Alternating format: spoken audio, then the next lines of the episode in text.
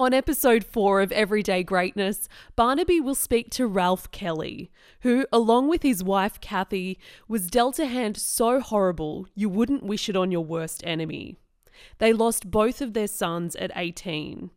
Ralph went on to start two separate foundations in both of his sons' honour the Take Kare Foundation and the Stay Kind Foundation.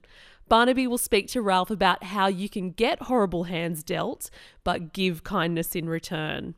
To listen, go to everydaygreatness.com.au or wherever you get your podcasts and look for the episode titled Making the World Kinder After Seeing the Worst of It.